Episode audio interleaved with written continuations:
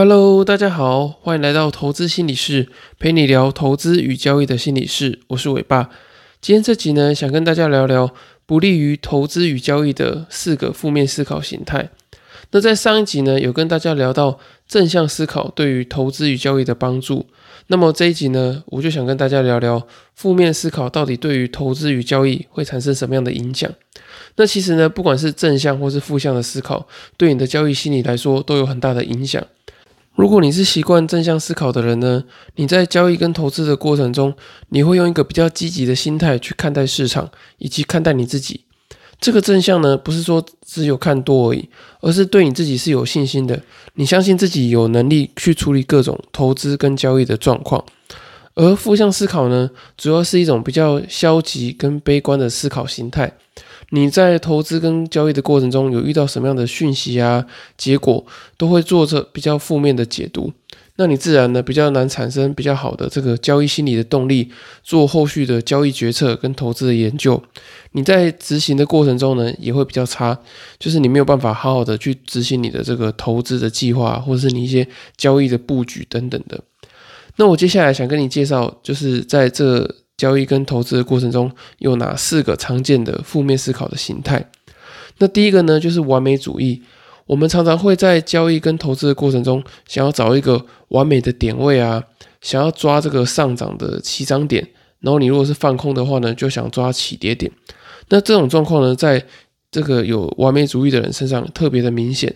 如果你是在生活中具有完美的主义，就例如说，哎，你觉得什么事情都要弄得漂漂亮亮啊？你在做一个简报的时候，所有的格式啊、呃美编啊，或者是你在上台前，你可能要做十次、二十次的练习，或者是你不管什么事情，你都想要做得非常的完美、尽善尽美，不想被别人有评价，不想有缺点被别人发现。那在这个过程中呢，你可能是你在生活的状况有自卑感啊，或是害怕被别人评价等等的。如果你有这些状况呢，你就很容易在交易跟投资的过程中有完美主义的状况会呈现。如果你是这个完美主义思考形态的人呢，其实你在交易的过程中会非常的辛苦，因为市场中是具有不确定性的，所以呢，你虽然说想要追求一个很完美的进出场的状况，可是实际上你是非常难达到的，因为行情并不会完全照你所想的去走去走，或是呈现出来那个样子。而且呢，我觉得完成其实比完美更重要，就是你原本有一个投资的规划，或者说你在交易的过程中有一些想法的话。你应该在交易的过程中先测试看看，而不是一直等一个最完美的进出场的点位。通常这样的话呢，你会等着等着，然后就又错过了很多次呃上涨的行情啊，或者是你放空的这个下跌的行情，甚至呢最后会演变成一个 formal 的错失恐惧症。第二个常见的负面形态呢，就是过度自信。我们常常会在赚钱的时候啊，太过兴奋。然后兴奋到去忽略掉风险，想说，哎，自己就是应该就是那个天选之人的少年股神，所以呢，就投入了很多的部位啊，然后忽略掉一些呃原本有注意到的风险等等的。这个时候呢，你就是被获利冲昏头了，导致呢你低估实际上的风险而去乱下单。你认为说自己可以驾驭很大的风险，然后遇到什么任何的状况，你都可以去一一的克服。可是呢，这样的下场往往都是你赚的很多的时候，你亏的就亏的更多。那如果你有这样的状况呢，我觉得第一个时间，你可以在获利比较多的过程中呢，先稍微暂停交易一下，因为这样好处呢是可以让你可以把这个好的交易信心维持在一个好的状态，也不会去因为过度自信，然后去追一些不好的机会，然后去忽略掉风险。或者是呢，你也可以透过这个之前有提到的出金，就是你在赚钱的时候，可以把一些赚钱的这种获利的部位啊拿出来，然后在犒赏自己的同时呢，也可以让自己的情绪稍微冷静一点。那第三个常见的负面思考的心态呢，就是过度的自责。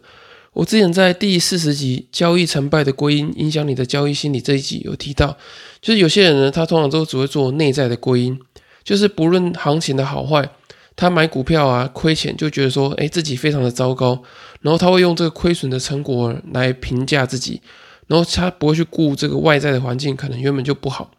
因为有时候你在投资跟交易的过程中啊，可能是大环境不好，例如说像去年的下半年呢，流动性不好，然后整体的市场环境也不好，然后美国又进入这个升息的循环，所以很多人在这个过程中可能会亏钱。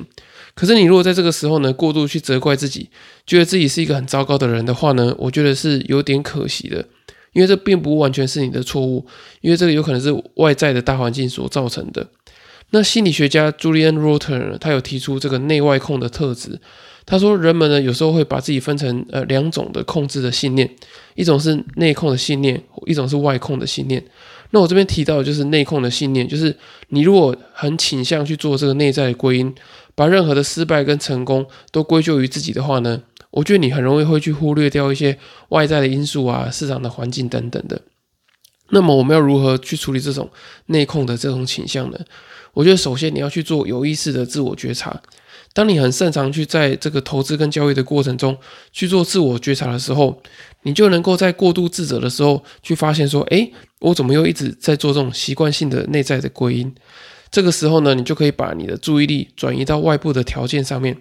你可以去看一些客观的数据啊，或者是你这种客观的交易的讯号等等的，看看你每一笔，就是你在检讨的过程中，你每一笔的投资跟交易的决策，是不是本身呢就不符合当下的这个市场的波动啊？或者市场的环境等等的，也就是说，你现在这个交易的策略其实不适合在这个市场的环境中赚钱的，所以呢，你就要去区分出来说，诶，哪些是自己本身的问题，哪一些是环境因素所造成的。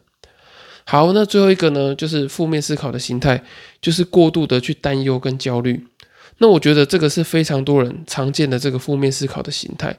因为有时候呢，你当你亏过了这个几十万啊，或者几百万之后，那种这种惊慌失措啊、手足无措、深度恐惧的感觉，其实已经埋在你的心里面了。你就是会像一个就是被蛇咬过的人一样，你可能看到一条蚯蚓，你就会觉得哦，内心非常的紧张，是不是又有蛇要来咬我了？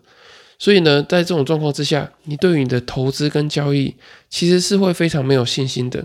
你就像是一个没有手感的篮球员一样，完全不敢投球。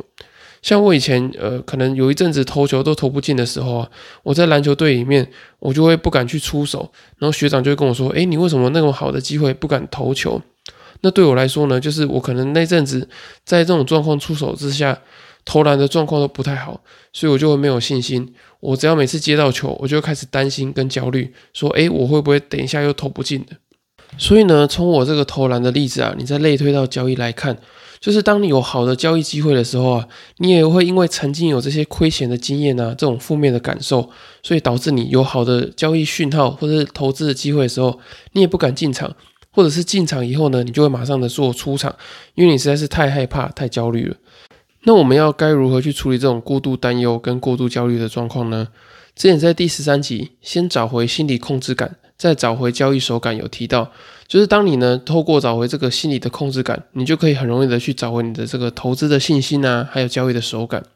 那什么是心理控制感呢？其实它就是一种对于内在的情绪还有外在的环境，你会有一种掌控的能力感。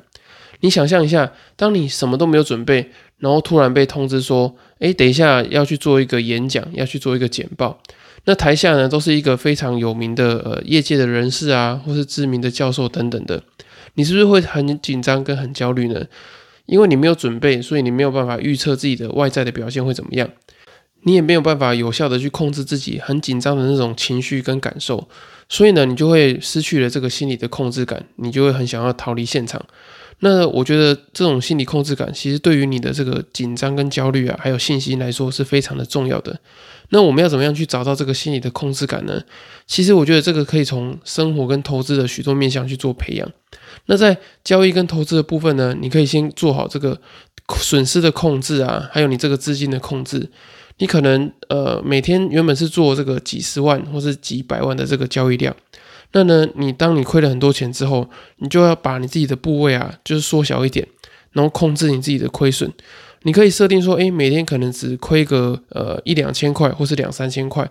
当你能够把亏损控制住之后呢，你就可以知道。诶，你把自己交易跟投资过程中最糟的状况给控制下来，那搭配你持续进入的这个现金流呢，你就会有这个心理的控制感。那我觉得这个控制感来，对你来说其实是非常重要的，因为你在投资跟交易的过程中啊，你知道最糟的状况已经被你处理好了，所以你就不会有这种过度担忧啊、过度焦虑的状况。那在生活中也是，其实有时候你在生活中失去一些平衡的时候，其实你也可以从最基本的，例如说生活的三餐啊，或是每一个工作的小任务开始，透过完成这些生活中的小细节，你也可以找回生活的控制感，并且把这个控制感呢，在呃类推到这个交易跟投资之中。那以上听完这四个负面的形态啊，其实大家可以思考一下，自己是不是有这四个负面形态的哪一种？那如果有的话呢，也很欢迎你留言跟私讯跟我讨论。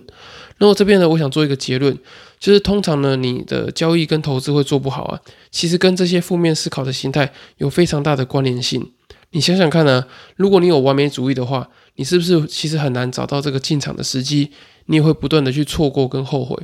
那如果你在交易的过程中啊，有这种过度自信的状况，是不是也会让你去忽略掉风险，然后不断的去做这种过度的交易啊、过度的杠杆等等的？那如果你在生活中啊，其实你是一个很容易内在归因的人，那其实你在交易的过程中啊，你会把很多的错误、很多的挫折去怪在自己的身上，你会觉得自己是一个非常差劲的人，而不会去忽略掉，诶，原来市场的环境其实当下是不好的，你只会想说啊。交易这种亏损啊，或者交易做得很差，一定都是自己的问题。然后这样久而久之呢，你就会有产生这种习得无助感啊，或是不想再进场做交易，想要放弃投资的这个心理的状态。那最后呢，当你经历许许多的这个交易的挫折啊，投资的挫败之后，你在每次的做交易决策之前都会非常的紧张，有非常多的担心跟害怕。那这种担心害怕呢，就源自于你失去了这个心理的控制感。那我觉得，为了避免这些负面的思考啊，我觉得你要去如何呃学习去觉察这些呃投资跟交易的过程中产生的这些负面的认知，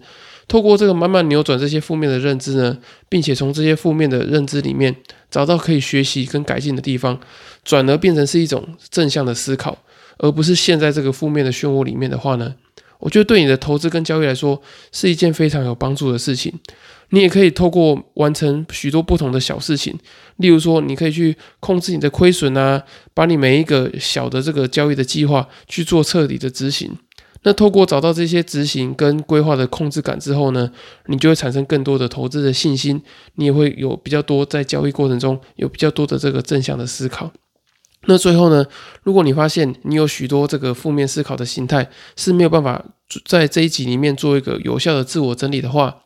我也推荐你去购买我六月七号即将出版的新书《在交易的路上与自己相遇》，相信呢会对你的这个交易心理素质有非常大的帮助，也会帮你找到这个投资跟交易的心理优势，帮你去克服掉心魔。那如果你没有时间看书的话，想要快速的找到自己的交易心理的盲点，然后改善这个交易中负面思考的状况。你也可以透过资讯栏的表单去做这个线上交易心理咨询的报名。那这在这个过程中呢，我会快速的去帮你了解这心理状态跟交易策略的关联性，并且帮你找到你的这个投资跟交易的心理优势。那如果你还没有付费报名这个一对一交易心理咨询的规划的话呢，我也欢迎你透过第二十四节的题目，你把它整理好，传讯息或者是寄到信箱给我，我会帮你做一个免费的初步交易心理咨询。以上就是今天的内容。如果你喜欢的话呢，也欢迎到 Apple Podcasts 跟其他的平台给我五星的留言跟评价，我会非常的开心。你们的支持就是我分享最大的动力。那我们就下次再见喽，拜拜。